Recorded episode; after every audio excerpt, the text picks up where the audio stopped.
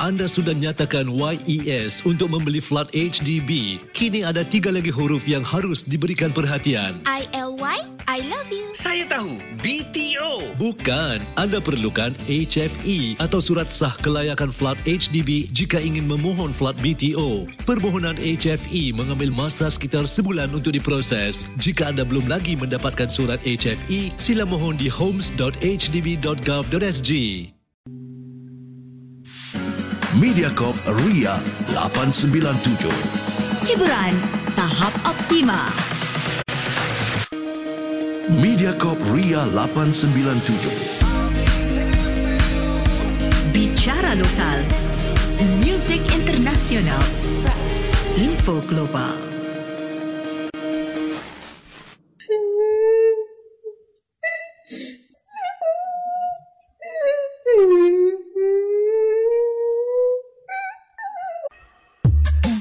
Mediacorp Ria 897. Hits demi hits.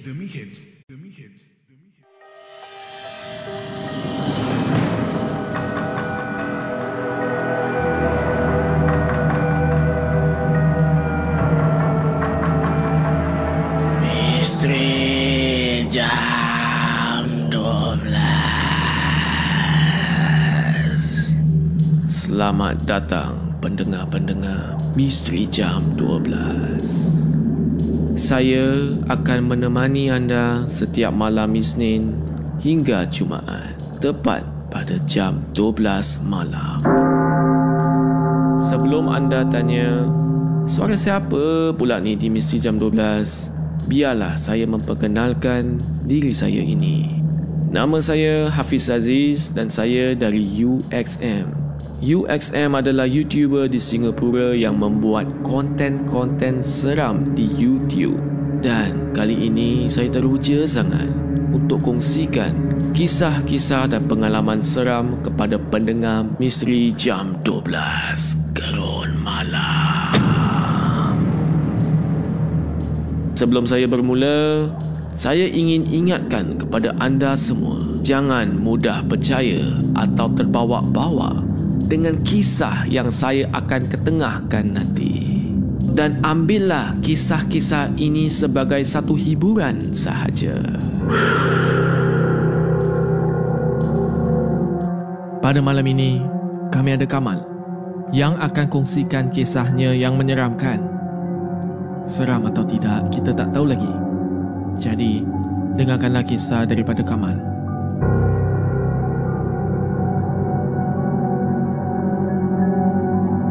Apa khabar semua? Nama saya Kamal. Bukan nama sebenar. Dan pada malam ini saya nak ceritakan pengalaman saya semasa saya tinggal di rumah sewa buat pertama kali pada tahun 2002. Saya tinggal kat rumah sana tu selama dua bulan sahaja. Pada suatu hari, ketika saya pulang daripada kerja, saya melihat sesuatu yang sangat pelik. Papan kayu yang menutup lubang di siling yang menuju kepada ruang loteng kecil di atas. Ia jatuh dan patah dua di atas lantai saya. Saya tengok dengan teliti sepihan kayu-kayu itu semua. Papan yang jatuh tu, dia tebal. Tebal dia dalam satu atau dua inci. Orang kuat macam Bruce Lee bolehlah nak pecahkannya. Tapi saya fikir balik. Mungkin tuan rumah telah menghantar orang untuk buat kerja di loteng tersebut. Pada masa tu saya rasa memang marahlah sebab tuan rumah tak bagi tahu saya yang dia nak hantar orang untuk buat kerja di rumah sewa saya semasa saya tak ada. Saya pun telefon tuan rumah dan dia berjanji untuk menggantikan balik papan untuk menutup lubang loteng. Kalau orang tak tahu loteng tu apa, itu kira etik lah. Kira macam storeroom ke atas tu kan. Ya. Dan tuan rumah dengan segera menghantar orang. Menghantar orang keesokan harinya. Tapi dalam hati saya, ada orang yang sedang sembunyi di loteng itu. Malam esoknya, Suasana memang macam biasa, sunyi je. Yelah saya ni tinggal seorang. Kalau malam-malam tu, ada jugalah seram sejuk. Bila tengah malam tu kan, tiba-tiba saya dengar ada bunyi yang datang betul-betul daripada atas. Atas ni setentang dengan katil saya tau. Bunyi seperti ada orang sirit barang di atas. Saya terus terang, okey. Saya nak action berani pun saya tak tahu.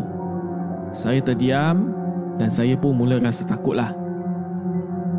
Saya perhatikan je Walaupun saya tengah kejam mata ni Saya yakin Ada orang di atas loteng tu Ini confirm plus job Tak mungkin lah Binatang boleh keluarkan bunyi macam tu Dalam lebih kurang 5 minit macam tu Tiba-tiba Ada bunyi barang terhempas Terkejut saya sebab papan baru yang menutup lubang tu tiba-tiba jatuh dan pecah dua lagi. Sebabkan saya terkejut dan takut, saya rasa macam nak pitam pada masa tu. Bunyi benda sirik ke atas tu pun berhenti. Tetapi saya dengar sesuatu yang lain pula. Kali ini lebih menyeramkan. Sebab bukan bunyi papan, bukan bunyi orang sirik daripada atas. Kali ini saya terdengar seperti ada orang sedang berbisik-bisik. Para pendengar, bunyi itu jelas sangat dan ia datang daripada atas loteng itu. Ia kedengaran seperti suara kanak-kanak dan saya dapat mendengar satu ayat diulang berkali-kali. Eh, kau nyata? Saya terus hidupkan setiap lampu yang ada di dalam rumah dan saya buka TV saya untuk hilangkan rasa takut. Dan dalam pukul 5 pagi, TV dan lampu semua terpadam. Dalam hati saya, ah, sudahlah. Ini mesti benda tu kacau. Sedang saya mencari-cari lampu slow, hamster peliharaan saya ni, saya namakan Didi, yang saya letak di dapur, berbunyi seperti dicekik. Saya tak pernah dengar dia mengeluarkan saya tak pernah dengar hamster saya tu bunyi seperti macam tu. Dia menjerit macam seperti dia menjerit seperti minta tolong. Meremang bulu rumah saya. Pada masa tu saya dah panik dah. Terus saya ambil kunci kereta saya, saya keluar rumah dan saya duduk di dalam kereta saya sampailah subuh. Nasib baik itu dah lima pagi tau. Jadi saya duduk dalam kereta pun tak adalah lama sangat.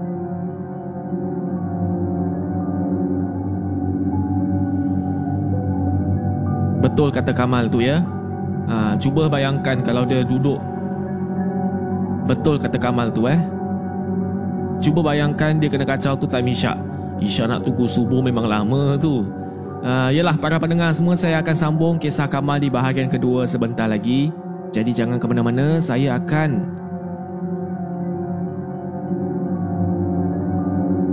Saya akan sambung di bahagian kedua sebentar lagi di Misteri Jam 12 Gerun Malam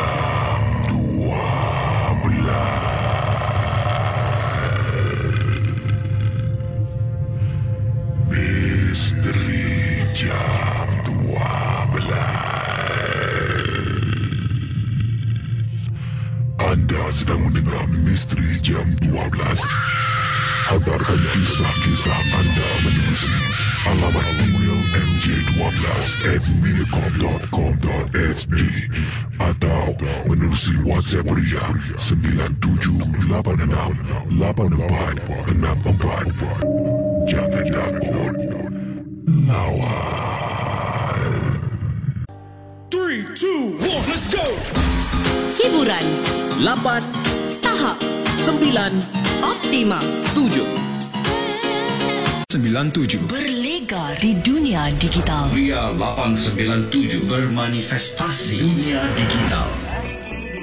Dari kota Singa ke seluruh Asia, dari Asia Tenggara ke Eropa, dari Timur Tengah ke benua Amerika.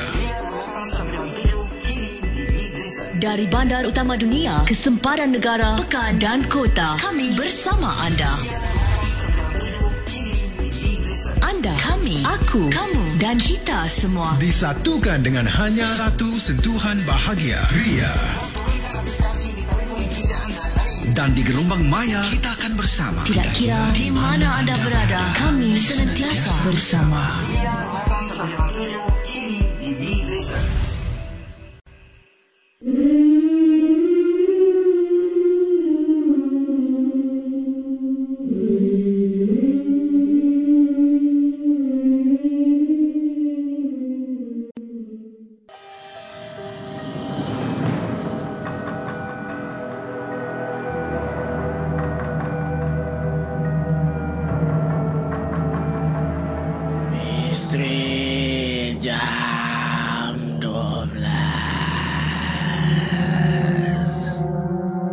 Selamat kembali ke Misteri Jam 12 Gerul Malam. Tadi di bahagian yang pertama kami ada Kamal. Kamal ni dia tinggal rumah sewa seorang-seorang. Selepas tu kat rumah dia ni kat siling Atas siling tu ada loteng. Ha, Jadi loteng tu sebenarnya ada papan yang tutup lubang loteng tu. Tapi bila dia duduk rumah tu selalu papan tu jatuh. Pada suatu malam, dia mungkin kena kacau. Sebab bila papan tu jatuh pecah belah dua, dia terdengar seperti ada budak-budak kat atas bisik-bisik.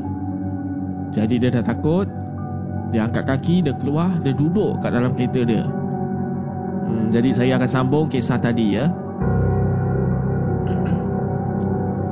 Selepas keluar daripada rumah saya, saya terdengar azan subuh daripada handphone saya. Saya tunggu sampai agak cerah sikit dan saya pun berjalan masuk semula ke rumah saya. Pintu depan saya ni memang terbuka. Oh ya betul lah semalam memang saya tidak menutupkan apa-apa apabila saya berlari keluar tu. Jadi pintu terbuka lah.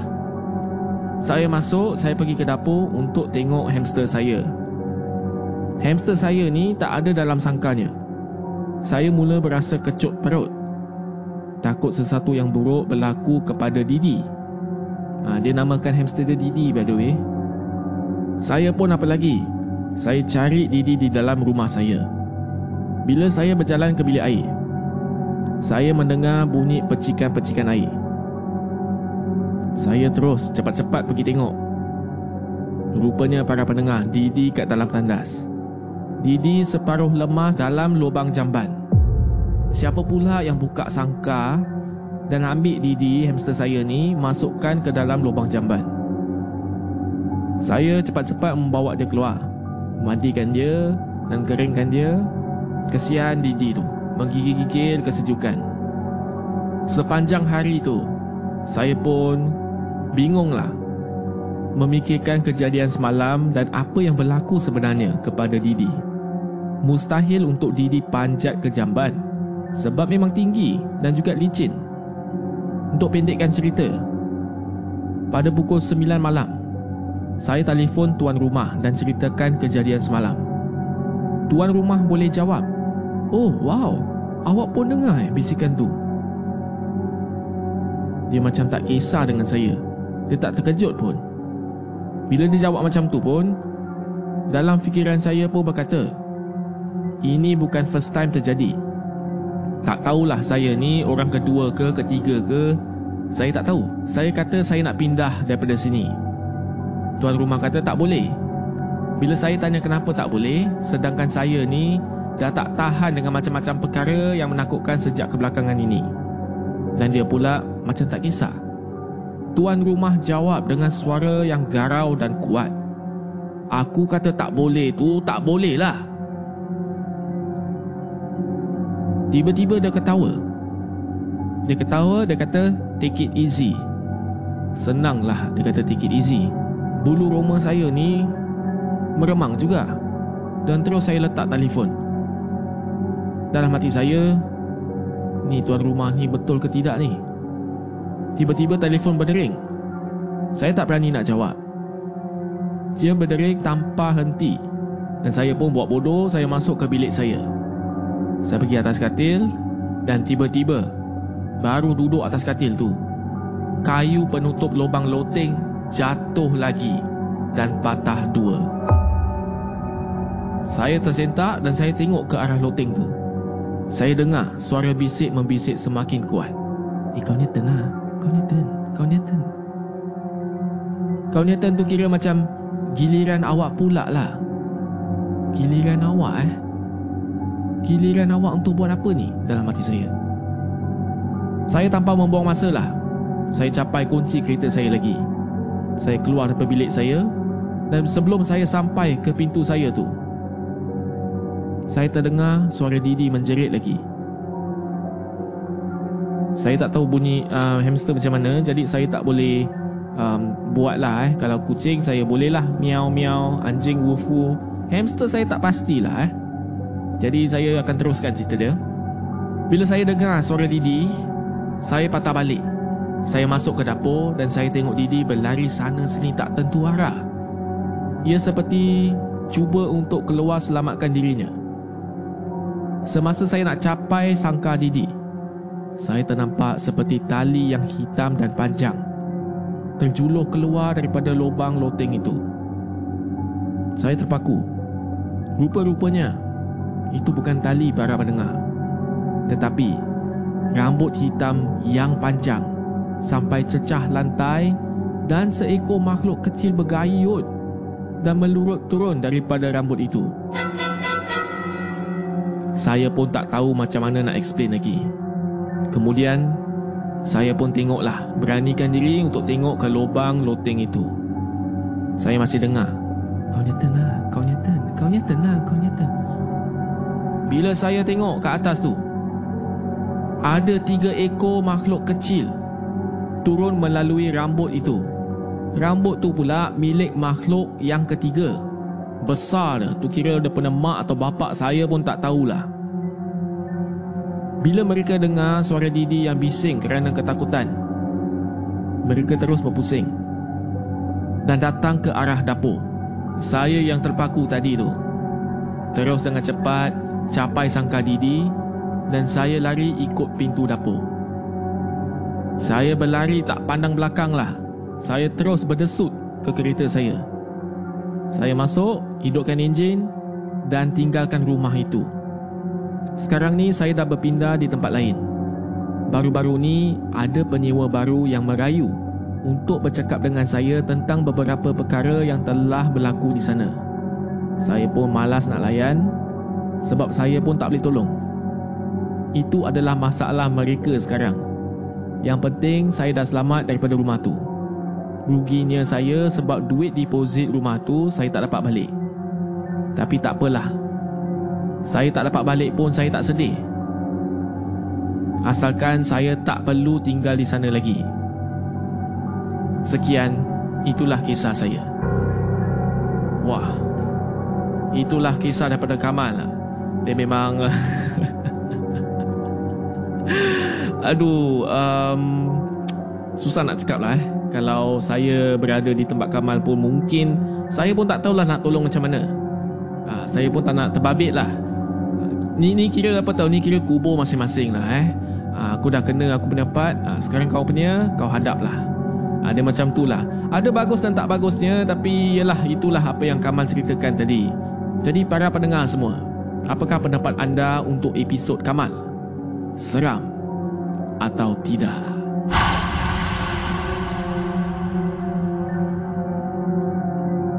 Ingin saya ingatkan lagi, jangan mudah percaya dengan kisah-kisah yang diketengahkan.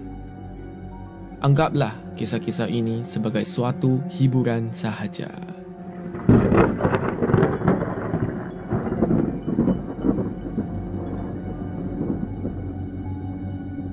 Anda ingin hantarkan kisah atau pengalaman anda yang menyeramkan, sila hantar ke email mj12 at mediacorp.sg di WhatsApp Ria atau Instagram ria897. Selamat malam kepada semua pendengar. Saya Hafiz Aziz dan akan saya jumpa anda lagi di Misteri Jam 12 Gerun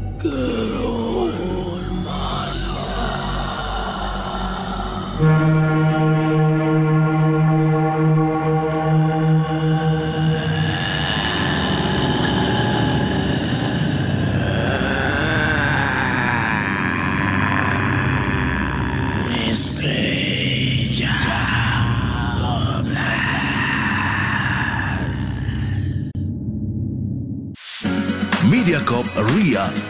897.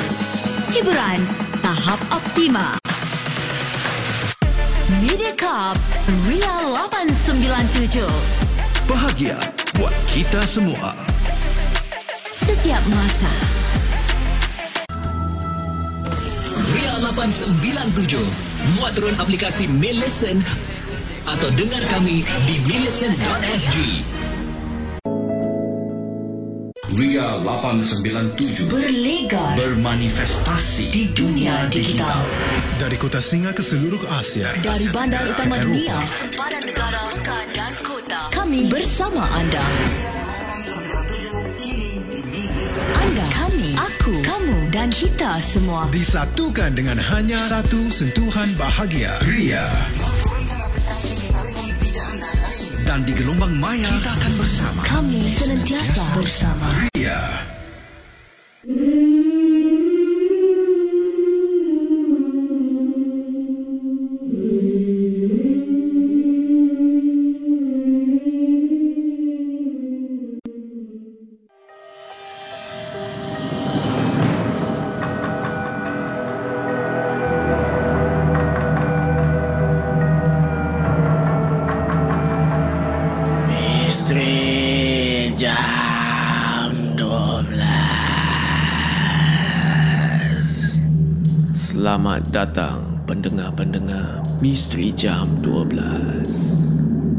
Saya akan menemani anda setiap malam Isnin hingga Jumaat Tepat pada jam 12 malam Sebelum anda tanya Suara siapa pula ni di Misteri Jam 12? Biarlah saya memperkenalkan diri saya ini. Nama saya Hafiz Aziz dan saya dari UXM. UXM adalah YouTuber di Singapura yang membuat konten-konten seram di YouTube. Dan kali ini saya teruja sangat untuk kongsikan kisah-kisah dan pengalaman seram kepada pendengar Misteri Jam 12 Gerun Malam. Sebelum saya bermula, saya ingin ingatkan kepada anda semua, jangan mudah percaya atau terbawa-bawa dengan kisah yang saya akan ketengahkan nanti.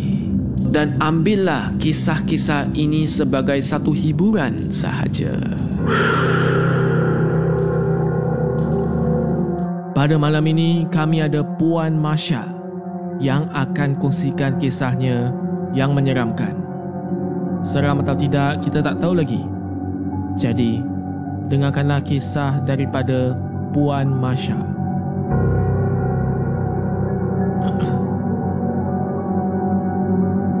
Salam Hafiz. Nama saya Masya.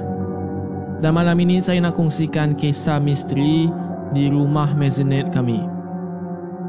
Kira-kira dalam enam tahun yang lalu, saya berpindah ke rumah mezzanine ini. Pada satu malam tu, malam yang cukup sunyi, setelah saya tidurkan anak perempuan saya yang pada masa tu berusia dua tahun, saya turun ke tingkat bawah untuk habiskan kerja-kerja di dapur. Seperti biasa, saya akan naik semula ke atas untuk memeriksa keadaan anak saya. Pada masa tu, dia masih nyenyak tidur. Dan bila saya nak turun tangga balik ke dapur tu, saya tiba-tiba saya tiba-tiba dapat merasakan angin yang sejuk lalu ke arah saya. Rasanya seperti ada orang telah berjalan melepasi saya dan saya terdapat bau bunga yang sangat-sangat kuat. Saya turun ke bawah dan memikirkan mungkin itu hayalan saya sahaja. Kemudian, saya mendengar anak perempuan saya mula bercakap-cakap. Jadi saya pun naik atas semula. Saya tanya kepada anak perempuan saya dengan siapa dia cakap. Dan dia menunjukkan di hujung bilik. Dia kata dia sedang cakap dengan kakak tu. Aduh, pada masa tu saya pun seram sejuk juga. Kes ini berlaku beberapa kali.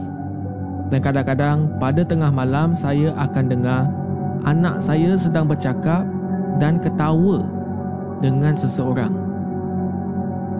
Di waktu pagi saya akan pergi ke bilik tidurnya dan melihat wajahnya berseri-seri sahaja.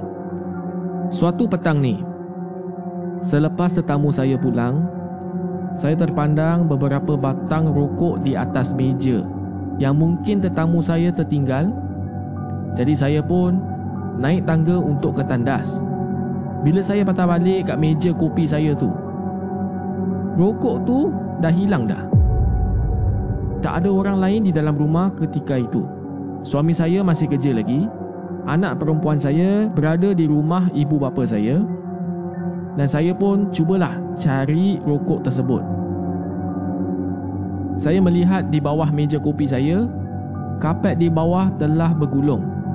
Saya pun bukakan kapet tu untuk cari rokok. Yang mana tahulah terjatuh kat dalam ke apa ke bila saya cek memang tak ada Hati saya pun mula risaulah Gelisah rasanya. Mesti ada benda yang tak kena dengan rumah ni. Pada malam itu juga Saya dan suami baru sahaja duduk di katil. Tiba-tiba saya terdengar telefon di dapur Mula berbunyi. Dia bunyi beeping sound. Beep, beep, beep.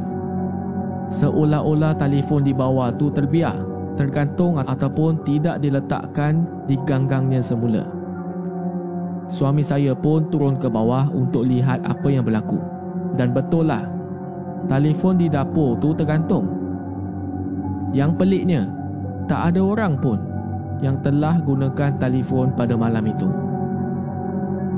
Bila saya berdiri di bahagian atas tangga, saya akan sentiasa dapat perasaan yang seseorang ni sedang menaiki tangga. Rasa macam sama benda lah. Ada orang naik tangga, saya rasa angin tu dan saya dapat bau wangi. Pada masa tu, dari sudut mata saya, saya dapat melihat satu susuk tubuh. Tetapi bila saya pandang dengan cepat, benda tu seperti tidak wujud. Ini berlaku pada tahun pertama kami tinggal di rumah mezzanine itu. Keadaan menjadi tenang dalam sebulan dan untuk seketika tak ada apa-apa pelik yang berlaku. Kami cuba untuk mendapatkan seorang anak lagi. Tetapi tak ada rezeki. Saya telah mengalami tujuh kali keguguran termasuk kehilangan bayi ketika hamil lima bulan. Apabila saya mendapatkan berita nenek yang saya rapat-rapat sangat telah meninggal dunia saya menghabiskan masa dua bulan terakhir kehamilan saya di atas katil. Pada suatu masa ni, saya hamil. Dan saya menghabiskan masa dua bulan terakhir kehamilan saya di atas katil dan saya tidak boleh banyak bergerak, berjalan kerana rahim saya ni sangat lemah dan bimbang akan keguguran lagi. Sungguh membosankan. Cuba bayangkanlah saya terbaring sahaja ke atas katil selama dua bulan tanpa boleh buat apa-apa aktiviti. Tetapi demi nyawa anak kami, saya bertahan.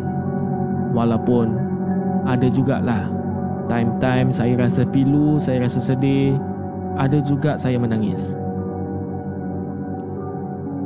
Saya selalu seperti terdengar suara-suara seperti seorang wanita sedang berbisik-bisik kepada saya apabila saya bersendirian.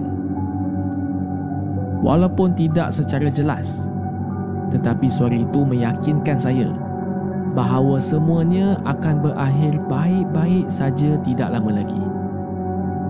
Pada masa itu, saya hamil 35 minggu. Dan minggu berikutnya, saya melahirkan bayi perempuan yang cantik. Dia peramatang, tetapi syukur dia seorang yang kuat.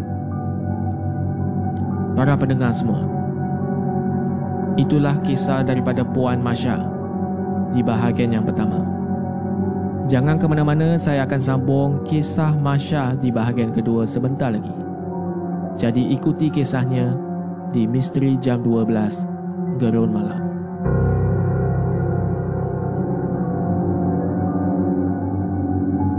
Mediacorp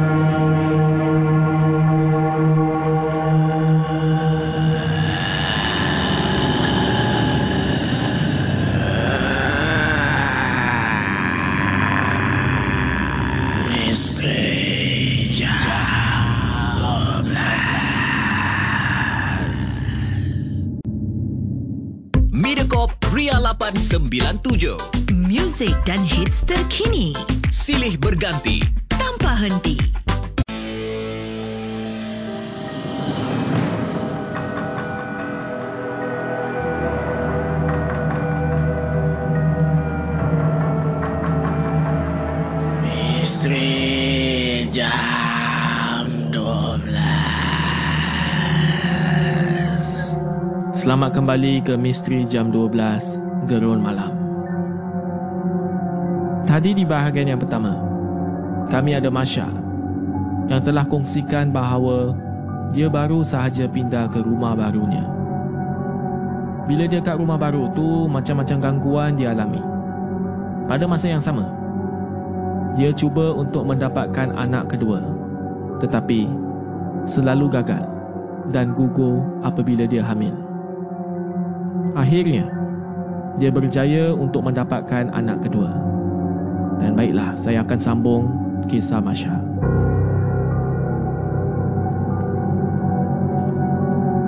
Pada suatu hari ini, selepas habis pantang, saya masuk ke bilik tidur anak perempuan saya untuk berkemas. Di sudut biliknya, saya ternampak beberapa pancaran cahaya. Memang pelik untuk saya. Saya tak tahulah dari arah mana. Tak ada dinding yang renggang atau siling yang berlubang. Buat pertama kali dalam masa lima tahun saya terhidu bau bunga semula.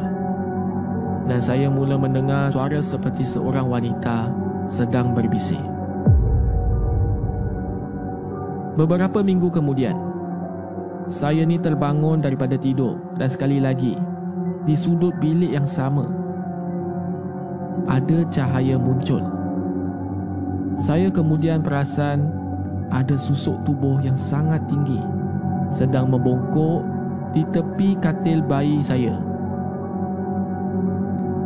Saya merasakan bahawa susuk itu tersenyum kepadanya dan tidak ber dan tidak bermaksud untuk membahayakan bayi saya. Saya juga mempunyai perasaan ingin tahu siapakah dia ni. Seolah-olah dia sangat gembira kerana kami akhirnya mendapat bayi yang sihat. Pada masa tu, kami berpindah dari sana beberapa bulan yang lalu dan membeli rumah yang lain. Tetapi kami selalu kembali ke rumah maisonette misteri itu kerana mak dan ayah sedang cat semula rumah itu untuk disewa kepada penyewa baru. Semasa berkemas, suami saya pergi ke storeroom untuk membersihkan semua barang-barang kami. Mainan lama, pakaian bayi dan lain-lainlah. Semasa berada di situ, dia menemui beberapa lukisan lama yang tidak pernah kami ingat pun berada di sana sebelum ini. Dia bawa barang-barang tu semua keluar. Dan apabila diperiksa lebih teliti, gambar-gambar itu dilukis oleh seorang gadis bernama Latifah. Malangnya, bila kita cek semula, tak ada date bila dilukis tetapi menjadi misteri bagaimana lukisan-lukisan itu berada di sana. Sedangkan semasa kami menyimpan barang-barang kami, tak pernah nampak lukisan tersebut.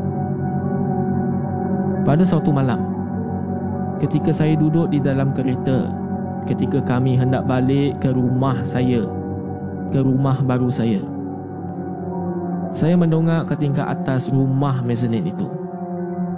Sumpah, saya melihat ada satu susuk tubuh berdiri di tingkat bilik tidur lama kami. Dan dia terus berada di situ sambil melihat kami pergi. Para pendengar semua, yang susuk tu barulah saya nampak wajahnya. Saya tak beritahu mak dan ayah saya. Saya cuma beritahu kepada suami saya sahaja. Susuk yang berdiri itu, wajah dia betul-betul macam arwah nenek saya. Tapi saya tak tahu apa yang logik, apa yang betul. Apa yang saya tahu, saya nampak dengan mata saya yang kasar ni. Saya tak tahu betul atau tidak ataupun apa niat dia. Bohonglah kalau saya tak pernah fikirkan. Sampai hari ini, saya tertanya-tanya.